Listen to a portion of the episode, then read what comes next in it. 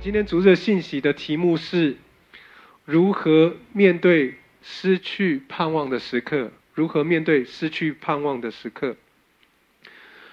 哦，那教会的逐日信息的核心价值是这样子的：教育的目标是要确保学生能够分辨有人在胡说八道。哈，那这是哈佛校长德鲁福斯特讲的。同样的，神学装备的目的并不是要造就盲目顺服的宗教愚民信徒。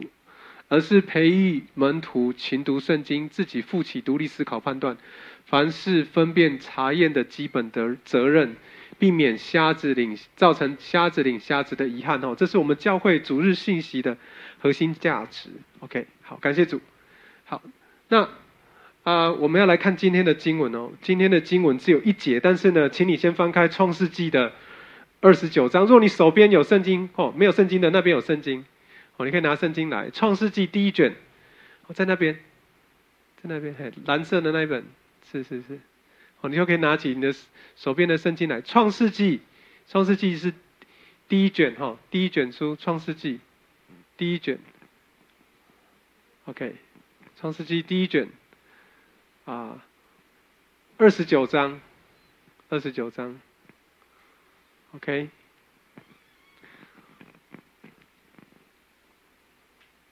OK，好，二十九章。那我们只，我们今今天会在这一整章里面，但是呢，我们只只看单单看其中的一节，哈，好，我们只看二十二十九章的二十五节，哈。但我们待会会一整章，整章的部分来来做这个，啊，这个是我们整个的信息的主要的内容，哈，经文内容。好。好，我们来看二十五节哈。二十五节，到了早晨，雅各才看出原来是利亚，就对拉班说：“你向我做了什么事呢？我服侍你不是为了拉杰的缘故吗？你为什么欺骗我呢？”哦，那利亚是姐姐，哦，那拉杰是妹妹，那雅各喜欢妹妹，好，所以。这是我们看到这个经文，我们先来祷告，我们然后我们就一起来看这个信息。好，我们一起来祷告。哈利路亚，哈利路亚！主，我们奉你的名宣告，今天早晨，主，我们在主日聚会当中要领受从你来的恩典。主，奉耶稣的名，奉耶稣的名宣告，主，那一切搅扰的，使我们没有办法专注敬拜的，是我们没有办法聆专注聆听你话语、思想你话语的，主，那一切的搅扰都要去到耶稣的脚前。我奉拿上耶稣基督命令，这一切的搅扰去到耶稣的脚前，不准再回来搅扰。我说，有弟兄姐妹，使我们在你的话语上面，主我们要有渴慕，主使我们在你的话语当中，我们要得着恩典，使我们在你的话语当中抓住你所赐给我们的恩典，抓住你所赐下那生命的盼望。奉主耶稣基督名祷告，阿门。这一节呢，这个这段的经文是很有意思的经文哦，所以我们今天要来看看利亚哈。通常这段经文比较多是在谈雅各哈，但是呢，我们今天特别要来看利亚哈。那在一开始的时候呢，啊，我们要看到是雅各、利亚跟拉杰的三角关系哦。我们知道哈，根据内政部统计哈，台湾在去年二零二零年，你知道离婚。我们竟然高达了五万一千六百八十对，哦，是全亚洲之冠，哦，这是一个很大的一个警讯哈。你知道，从来都没有人为着离婚来结婚的，同意吗？没有人是为了离婚来结婚的。但问题是，我们在这里看到，我们每一个人都有需要被需要，不管是哦。哦，对弟兄来讲，对姐妹来讲，也是都一样的。我们都有需要被爱，还有爱的对象，所以我们也有需要我们的归属感，我们才能够满足我们的人生。所以我要问的问题是：真正幸福美满的婚姻要从哪里来？有没有想过这个问题？我们当中有一些弟兄姐妹试婚哈，有的已经结婚了，有我最近也在帮一对在做婚婚前辅导哈。哦，我们中间有一些呃呃呃弟单身的弟兄姐妹，很期待自己的另一半哦。哦，包括线上的弟兄姐妹也是哦。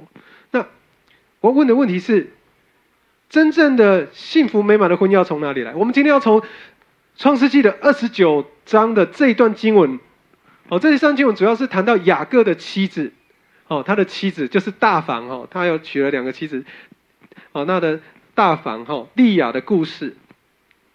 提摩太凯勒牧师称这一个是，他称利亚是他形容一个字，他说是没有人要的女人。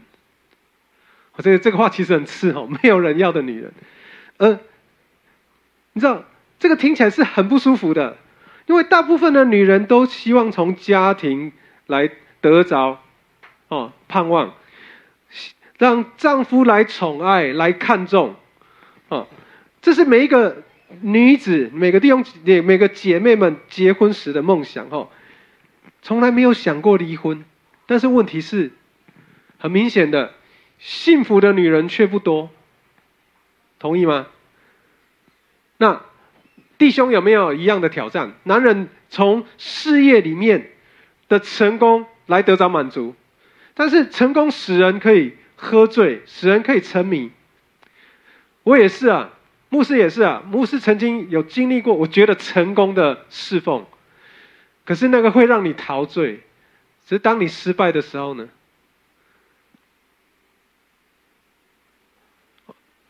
成功的侍奉可以让我们觉得容易觉得满足。那我们回来看哦，在创世纪二十九章里面，利亚的故事里面，告诉我们一个重要的真理。看着我，看着我。看着我，先看着我，等一下再回答看圣经。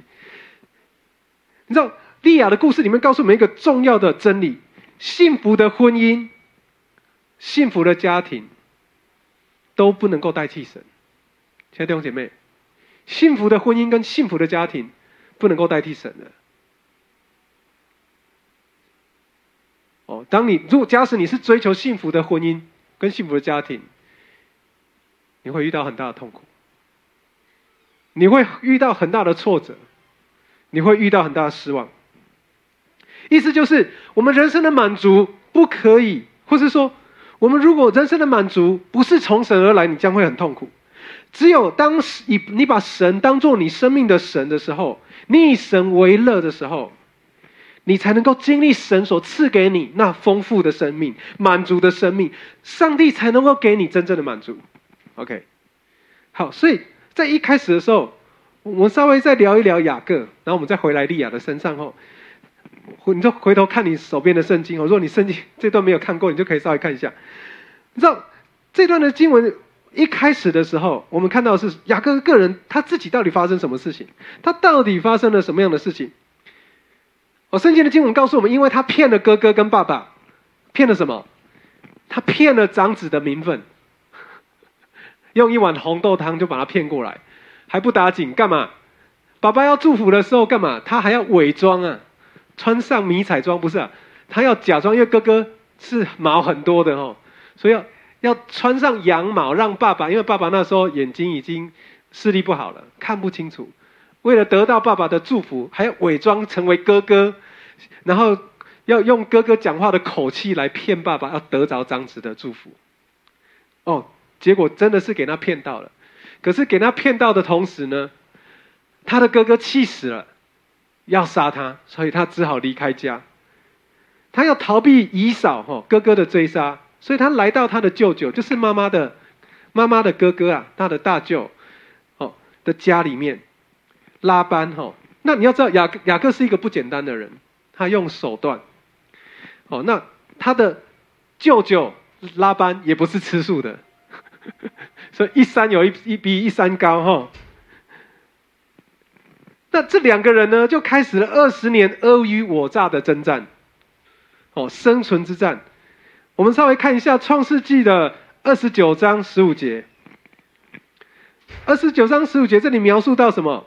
雅各来到拉班那里呢，住了一个月。他逃难到拉班那里住了一个月。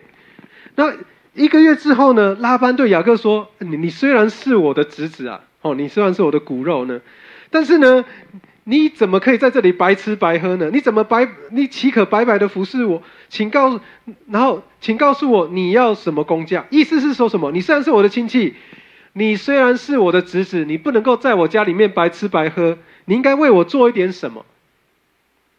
为什么他会有这种期待？为什么一个月后才跟他讲？你要知道，他爸爸娶呃娶等于娶拉班的妹妹的时候，那个时候他爸爸是他爷爷的仆人，带着很多的金银来到他们家娶，所以舅舅以为，哎，我这个侄子要来我家，是不是也要来娶娶我女儿？所以应该会带一点点什么礼物之类的。在他家待了一个月之后，发现他身上什么都没有，所以他就跟他讲：“哎，不行啊，你你不能够在我家白吃白喝，你得要做一点什么事啊！”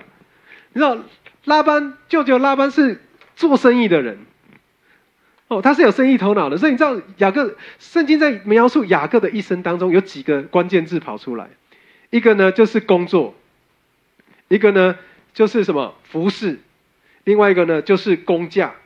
这个不断的出现，这也是雅各一生的写写照哈。你要知道，我们在我们现今这个以经济为导向挂帅的环境里面，这不是也是我们的挑战吗？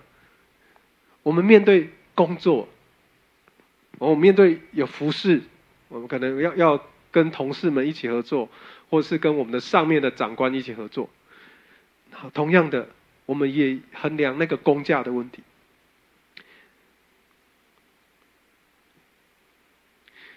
这也是我们很多人的写照哈，所以我在预备信息的时候呢，我特别注意到另外一件事情。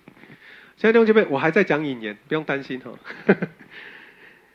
你会发现，二十六到二十节的里面，雅各在回答舅舅之前，圣经多了一段小字，他在描述两个哦拉班的两个女儿。他说拉班有两个女儿，第一老大的名叫利亚，利亚的原文叫做母牛。然后，小的名叫拉杰，是母羊的意思。然后他后来有一段描述，圣经的在呃在在现代呃在和本里面，他是说利亚的眼睛没有神气，没有神呢。可是你知道，现在现在中文译本却翻译说利亚有一对可爱的眼睛。要知道，当时代他们是用眼睛去评断这个人，哎，这是审美的的一个标准哈。所以你要知道，我们很多的彩妆跟化妆品从哪里开始？从眼睛开始啊！哦，这样我不我不懂太不太懂这个东西。但是你要知道，那个换句话来讲，莉亚有一对可爱的眼睛。那可爱，那眼睛还有另外一个翻译是叫做柔弱的。她是一个比较软弱、柔弱的人。然后他描述他的妹妹什么样？拉杰，他成为一个对比。他说拉杰却是怎么样？生来美貌俊秀。呃，一个是只有。称赞他的眼睛，可是一个是他一整个人，好，那个整个的特色就有落差很大的做落差哈。他讲到俊秀是指那个体态动人，美貌是指他面容美丽，人看就喜欢。所以你要知道，你说看这段经文的一开始，雅各在哪里遇到拉杰，在水井旁遇到拉杰，然后就跟人家亲嘴了。天哪，哇，这么积极哦！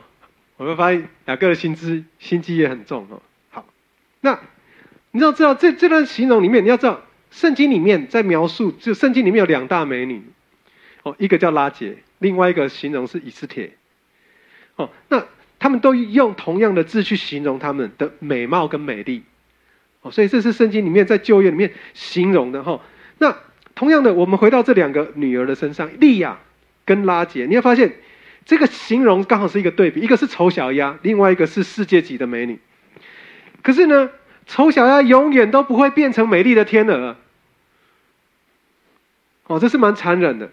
所以你要想想，这两个人一起长大，受到不同的眼光跟不同的待遇，莉亚的痛苦和无奈、自卑、不服气，是一个如同 Tim Keller 牧师讲的，没有人要的女人，很心酸呐。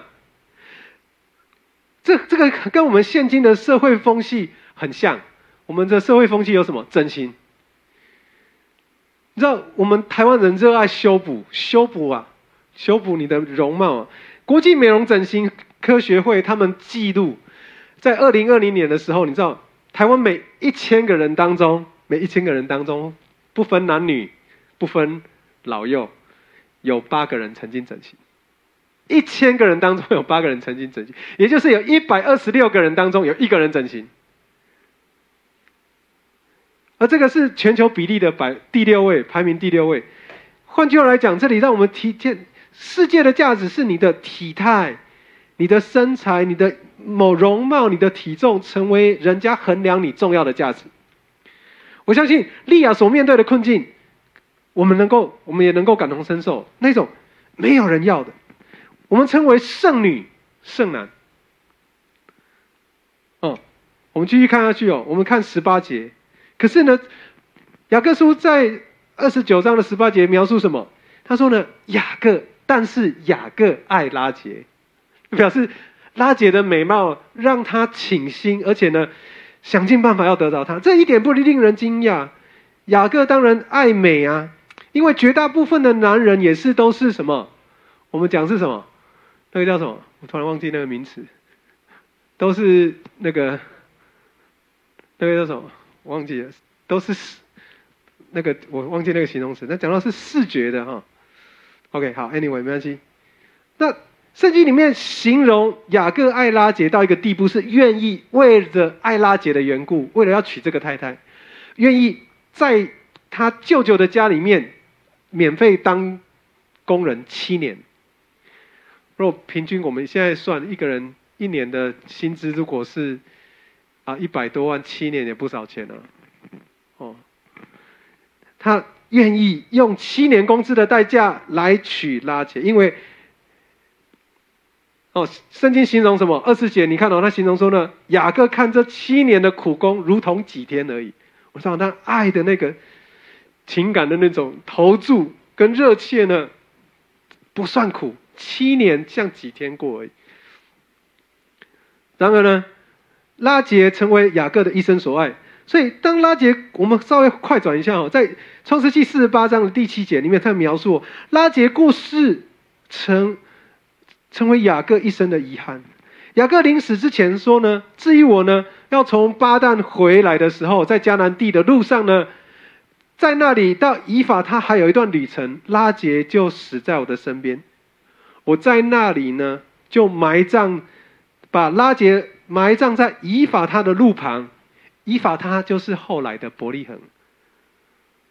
OK，所以你知道这个将跟我们将来要谈耶稣的历史是有关联的。哦，但是我们当然今天我们没有谈那么远，但是呢，我我要告诉大家，这个是一个很美的一个铺陈啊。我们往再往前看，可是呢，我们来看看姐姐，姐姐莉亚她面对什么样的困难？她相较于妹妹人见人爱，她却是一个没有人要的女人。他的父亲也是这样看他，所以他看他是他一生的累赘，他要想尽办法要把他给销售出去，因为在中东的的那个历史里面，他们的儿女是，特别是女儿是爸爸的财产之一，他是可以来作为交换，或者是做一个等价的一个关系的交易哈。那所以你要知道什么叫做你有你有没有那种经验是没有人要的那种经验，或是？人家就是让你跳过，你有没有那样的经验？是你感受到你非常软弱、乏力，甚至呢，你感受到你不被人欣赏。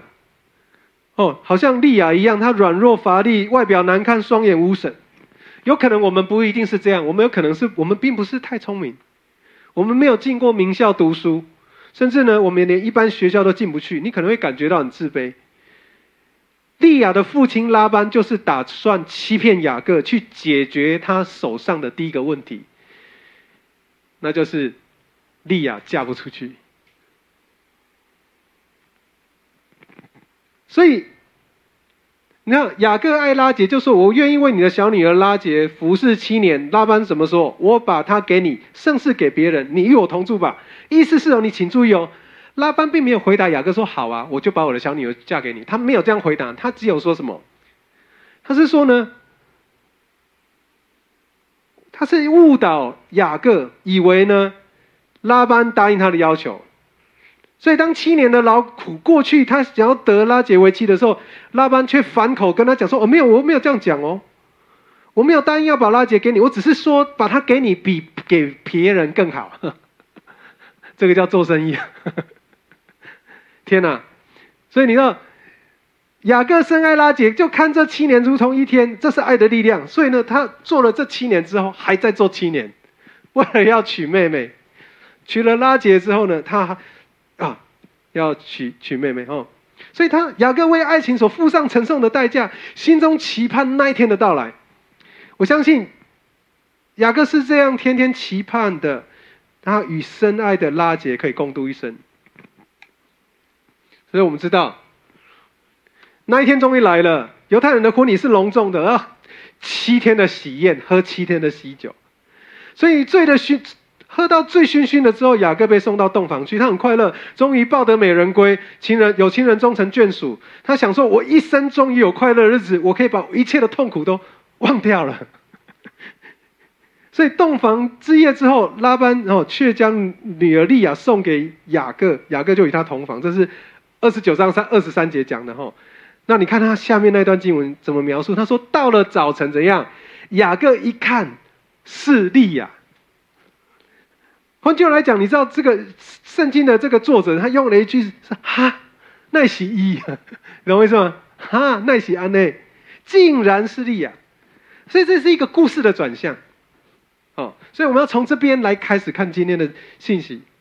你知道，我们常常在面对的是天差地远的现实人生。”你们有没有有没有想过，人生充满了期待之后失望的那一种失落感？一个永恒的一个盼望，可是到了早晨啊，怎么是利亚？我不我不是想要去丑化利亚，哦，我不是要丑化姐姐，我只是要讲到利亚代表是一切我们在永恒的这些其他一个这些事物一样，我们跟雅各一样，我们的辛辛苦苦得来，以为就是幸福，可是发现。那个幸福、满足、快乐，到最后都变成失望。有没有那样的感受？有没有那样的经验？有没有想过比你想象的差更远？就如同雅各早上起来的时候，发现他躺在他身边的不是拉杰，是利亚。所以，不论你的人生追求的是什么，亲爱的弟兄姐妹，不管是事业，不管是计划，不管是你的房子、车子、妻子、儿子、学位、学问，或者是你的婚姻、健康。或者是你，你有什么样的计划？你知道到了早晨，有没有有没有这样的经验？都是利啊！不管是谁，不管是任何事情，你有没有经历过那个突然间发现啊，那安呢，令你非常的失望，没有办法带来你生命中真正的满足？这些现实比你想象中的满足远远差的天差地远。有了妻子就满足吗？当你娶了太太之后，你很快就知道，和你想象中美满的婚姻生活，并没有带给你如期的满足，是不是这样？我一个朋友哈，他他跟我讲说，如果能够环游世界，我心里就满足了。你知道，美国大峡谷、澳大利亚的大堡礁、南非的好望角、澳洲的那个歌剧院，或是加拿大的落基山脉，这些地方我都没去过了。因为可能在现实当中呢，没有发生，就好像我刚刚讲的，哦，这些我也很想去啊。可是呢，梦想永远是最好的，有梦最美。然后怎么样？下一句是什么？有爱香水哦，我忘记了。反正就是，你知道那个东西是这样，跟现实是不太一样的。你知道我有一个朋友，他是一个企业家，成功的企业家。他跟他太太，他最近跟我聊一件事，他跟他太太这辈子已经去了一百二十个国家。还有一百多个国家还没去，他在跟我讲这些话的时候，我下巴快掉了。我我我了不起，只是去过韩国，去去过中国，去过尼泊尔，哦，但是都是为了服侍去的哦。你知道，他跟我讲最后一件事情是这样：他虽然去了一百多个国家，可是去了这些国家，他并没有办法满足。好，他告诉我最后一句话是这样子：他说。我还是我，我还是去到那里旅游，我还是跟我太太吵架，所以还是有那个落差在。那有些人是这样：如果我成功，我就快乐了，就是因为只成功只是一个梦，那个时候吸引力很大。有了钱，有了地位，有了钱，有了地位就失去光彩。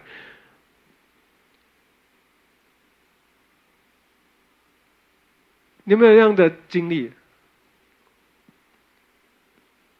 我当然，我我我我我想，我后面这个例子不要例子不要讲比较好。嘿，那有没有可能是我被爱，或者是我得着那个性的满足就好了？或者是我得到台积电的工作，我就我就满足了？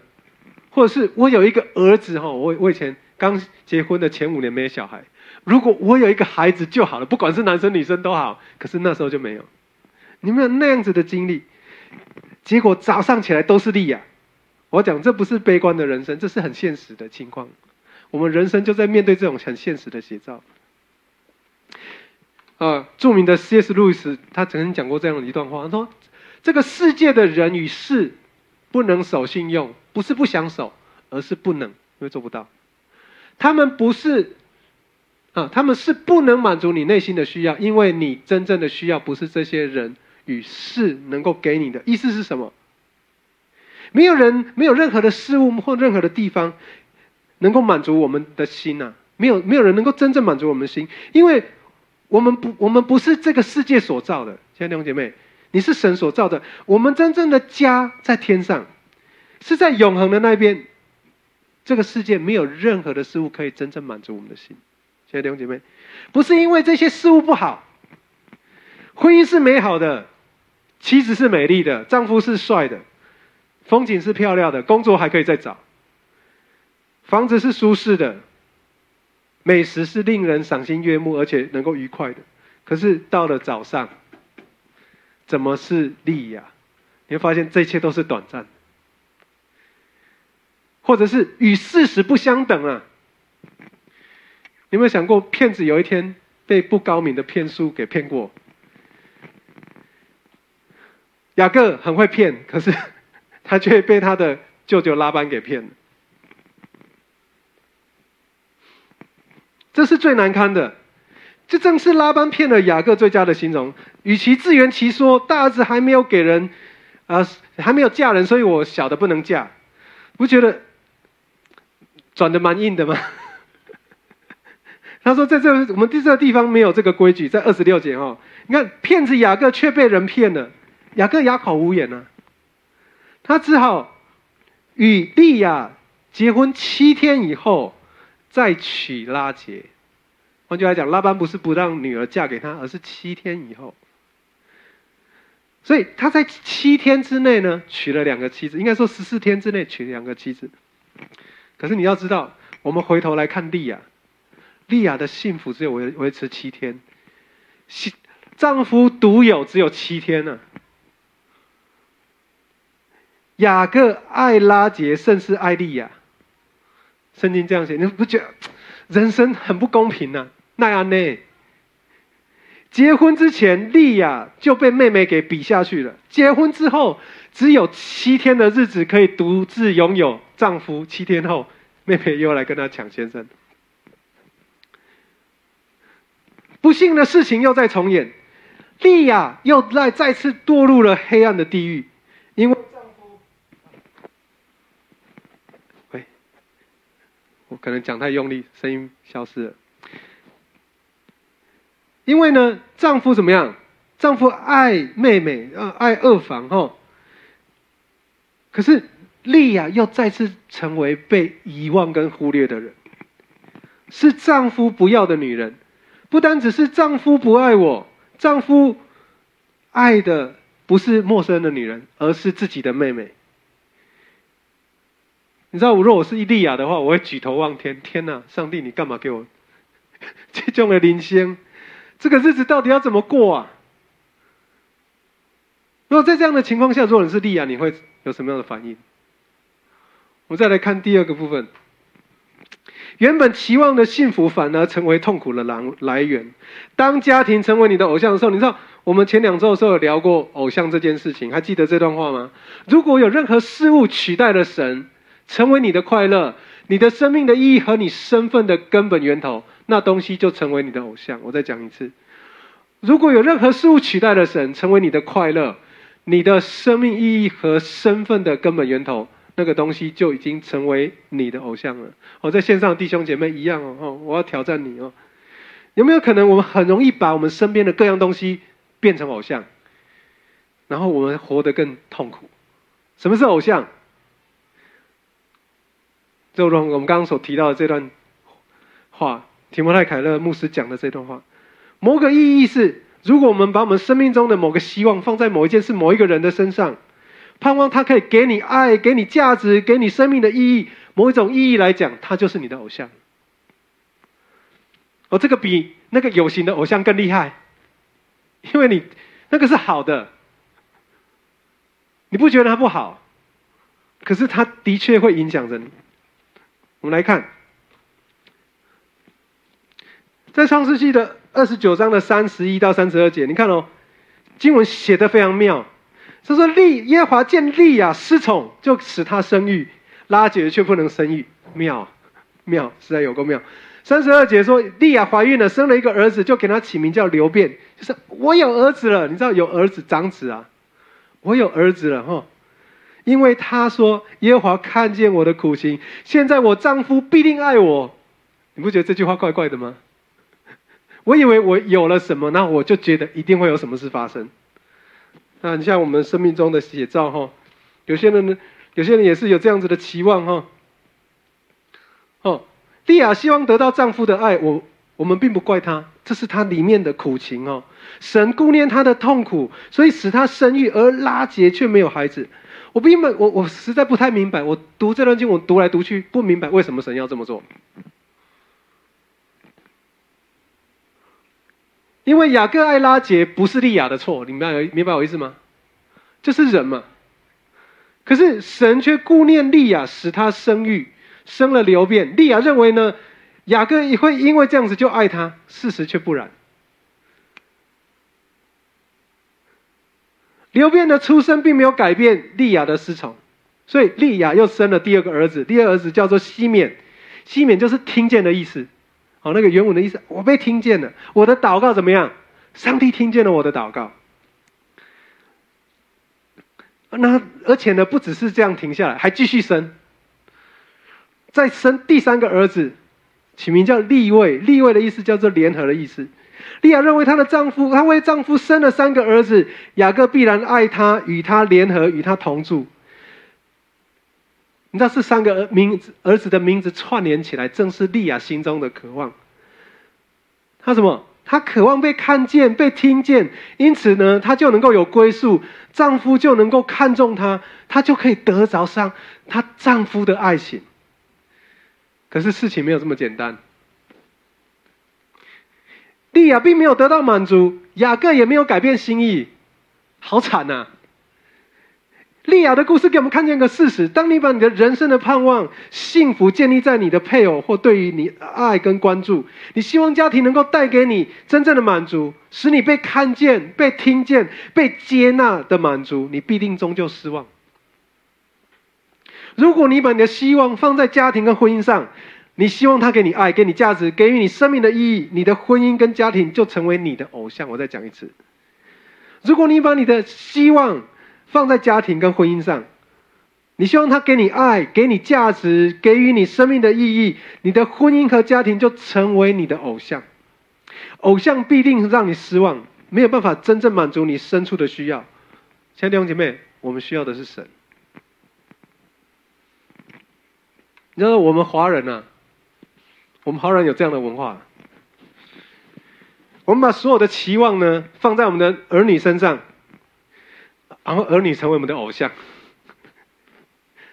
成为我们的价值，成为我们的他们的好，他们的成功，我们就有了希望，有了满足感。当儿女有问题的时候，或没有达到目标的时候，我们的期望的时候，我们的人生就完了，失去了喜乐跟意义，是不是都这样？假如我的儿子。考上台大就心满意足了。假如儿子跑步都跑跑步都第一名嘛，高年级第一名，未来我希望他成为奥运的选手。你心里就想说，牧师你想太多了。哦，或是哦，我的女儿哎程程度很好，那还以后也可以打桌球打到哦全世界排名。或是像我们老二常有很有舞蹈的天分。我在想有没有可能他考上北艺大，我的一生就有值得了。有没有可能我也在思想是，哎，我们家的老幺没有读书，没有像姐姐老二一半的专心，那他将来会不会人生就没有什么出息？有没有可能有这些东西在我们的里面？结果我们常常因为孩子我们不快乐，而不快乐父母成为普遍的现象。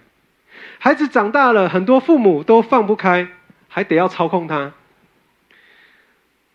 因为儿女是他们人生唯一的意义，一生就是为了儿女，要在儿女的身上得到满足。这对我们的孩子们会造成极大的压力啊！他们不快乐，很怕父母失望，爱变成了重担，这是我们下一代普遍的感受啊。那莉亚呢？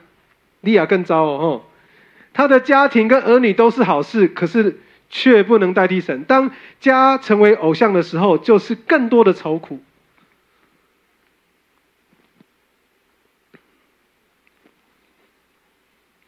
可是呢，在这个时候，好消息出现了。只有神来才能够给人真正的满足，这是我这个信息一开始就不断在强调的，亲爱的弟兄姐妹。你要知道，最后利亚明白了，唯有神才能够满足人真正的需要。他生了第二个、第四个孩子儿子的时候呢，他有一些转变了。他起名儿子的名字叫做犹大，犹大的意思就叫赞美。意意思是什么？我这一回要来赞美耶和华，他的环境有没有改变？没有，她的丈夫还是一样不爱她，还是一样爱她的妹妹。可是呢，他说我这一回怎么样？我要来赞美耶和华，虽然这么痛苦，我要赞美耶和华。你要知道，她生到第四个儿子的时候，拉姐还没有怀孕，很妙哈，一个很大的写照。哦，那你要想哦，你想象一下，拉姐。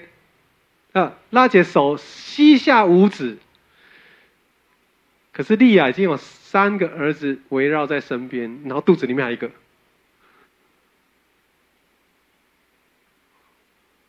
不太一样。你知道那个氛围是不一样的，所以他说这一回我要赞美耶和华。你要知道旧约旧约的在旧约当中，旧约的经文里面描述神有两个名字，一个名字叫做 Elohim。哦，这是普遍人称谓这个神，这个神就是你是伟大的神。另外一个呢，就是亚卫，这就是首先的那一位，首先的立约的神，就是指救赎的应许。你要知道，我们从这里回头来看，神才是一切问题终极的答案。神拣选亚伯拉罕，与亚伯拉罕立约，论福，我要赐福。大福给你，论子孙，我要使你的子孙多起来，如同天上的星、海边的沙。你的子孙必得着仇敌的城门，并且在万国当中都逼你因你的后裔得福。在创世纪二十二章十七到十八节，我讲的重点是你要知道你的后裔。这段经文你的后裔都是讲单数，一脉单传，那是讲的是单数。哦，请注意哦，是不是我接下来要谈的这个信息最重要、最重要的地方？而这个呢，就是那个继承者才能够得着神的应许。那亚伯拉罕的继承者在哪里？亚伯拉罕、以撒、雅各得着长子份。犹大，你要知道，在马太福音的一章一节里面，亚伯拉罕的后裔大卫的子孙，耶稣基督家谱，犹大的子孙，耶稣基督。我讲的重点是什么？大卫的后，亚伯拉罕的后裔，大卫的子孙，耶稣基督的家谱，这如同约伯在苦难中所明白的，没有一个人能够蒙你何等的帮助，旁边没有无力的人蒙你何等的拯救，没有智慧的人在你那里得着盼望，你向他们显多大的知识？神爱那些不可爱的人，亲爱的弟兄姐妹，神眷顾那些没有人要的人，为什么神爱地啊？利亚用尽各种办法，要从黑暗的地狱生活中翻身过来，没有办法；追求一生的幸福生活，要得着丈夫的爱跟关注，没有办法。她生了四个儿子，希望得着上丈夫的爱，却得不到，令人失望。最后，她转向耶和华。亲爱的弟兄姐妹，你要转向耶和华，就是转向那一位与人立约的神。是亚伯拉罕的应许的耶和华，他一定赐福于亚伯拉罕、以撒的应许。他转向这一位神，注视这一位神的时候，救赎人的神、施恩的神，他开始赞美神。他赞美神，从此他人生得着满足。当他生下犹大的时候，他开始改变了。她不再希望被人所看见、被人所听见、被丈夫所爱。她不再以雅各的爱为她为一生的盼望。她不再以自己的孩子为唯一的依靠。这些偶像不能够满足她。她转向神，敬拜神。你要知道，利亚的一生都被父亲所操控，然后甚至她在她的丈夫的时候，跟她丈夫在一起的时候，还是被利用。当她离弃这些偶像的时候，他开始得着真正的自由。那个真正的自由，就是真正的满足，因为神眷顾利亚，神拣选利亚，神将他的应许从利亚的身上传下去，利亚成为耶稣基督的先祖。万国因他得福，利亚所承受的是亚伯拉罕的应许，成为亚伯拉罕的后裔，这是多大的盼望！没有人能要的女人，没有人关注的女人，那个局外人，丑陋并不美好的，眼睛缺乏神采的，却蒙神的眷顾跟爱，何等大的恩典！成为蒙福的人，神要利亚知道天上有一个新郎正在等他，那个更美好的家乡。他在天上有天上的丈夫正在等她。神要成为她的神，神要成为她的丈夫，要成为她真正的满足。她人生最大的盼望就是因着倚靠神得着盼望。亲爱的弟兄姐妹，这不是也是我们的福音吗？我最后用三个部分来鼓励你。第一个，你的盼望要从神而来。亲爱的弟兄姐妹，或许你觉得别人对不起你，你的家人对不起你，你的爱人对不起你，你心怀不平。或许你在世世上还是有人在伤害你，而且伤害你的可能是你的家人，甚至有人在利用你。你不要难过，亲爱的弟兄姐妹，你不要放弃。线上的弟兄姐妹一样，你不要放弃。利亚不需要难过，他不需要仇恨。我鼓励你像利亚一样放下定决心，以神为乐，要相信神的应许，然后欢欢喜喜的得着这个盼望从神来的应许，仰望主耶稣基督，靠耶稣基督而生。这是第一个，我要鼓励你的。第二个，你要欢欢喜喜的盼望神。你知道，在罗马书的五章形容我们是因信称义的人，我们与神和好，然后我们要欢欢喜喜盼望神的荣耀。在五章第二节，你回去有空再来看。这个欢喜不是从人或从事情而得来的，而是从里面，你的里面与神有一个和好的关系。我们是永永永恒的神在一起，为什么？因为我们是被造，是永恒的神造我们，而将他口中的气吹在我们的身上，使我们成为有灵的活人。所以你要相信，只有永恒的盼望才能够真正满足你。所以不要再找世界上的盼望了，你要依靠神。欢欢喜喜来盼望神。第三个，我鼓励你，这是一个旅程。当你信耶稣的那一刻开始，它不是一个成就解锁。我常在说的哦，这几周不断的告诉你的，不是受洗完了没事。福音乃是一个正央，它会不断震动，改变你的人生。所以你要期待，就算在那个震动不舒服的过程中，这是一个旅程。这个旅程呢，会带领我们往前走。你要知道，利亚不是一次就改变的。如果你继续读这段经文之后，他生了犹大之后，你知道三十章的时候讲到呢，利亚还是跟他姐姐争宠，不，跟他姐姐还是跟妹妹争宠，利亚还是跟拉杰争宠，希望儿子给他价值。第五个儿子名字叫做以撒加，希望呢丈夫与他同住。第六个儿子呢叫西布伦。你知道我们人生是起起伏伏的，我们需要一起来学习，一生学习仰望神。以神为乐，以神为满足。我们一起来祷告。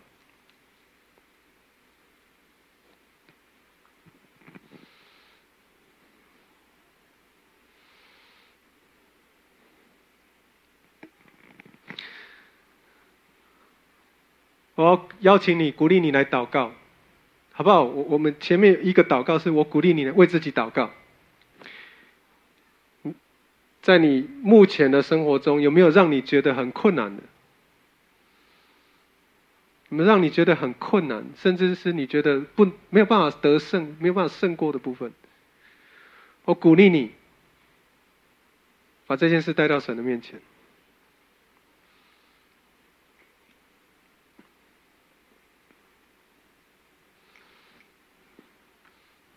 不管那个东西是什么，是工作吗？是感情吗？是家人吗？把它带到神的面前。